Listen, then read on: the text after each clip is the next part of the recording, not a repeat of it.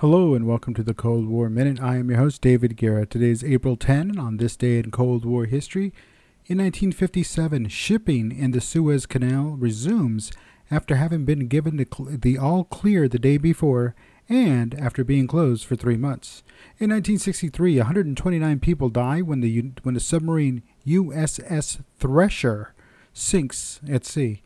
In 1971, known as ping pong diplomacy in an attempt to thaw relations with the United States, the People's Republic of China hosts the United States table tennis team for a week long visit.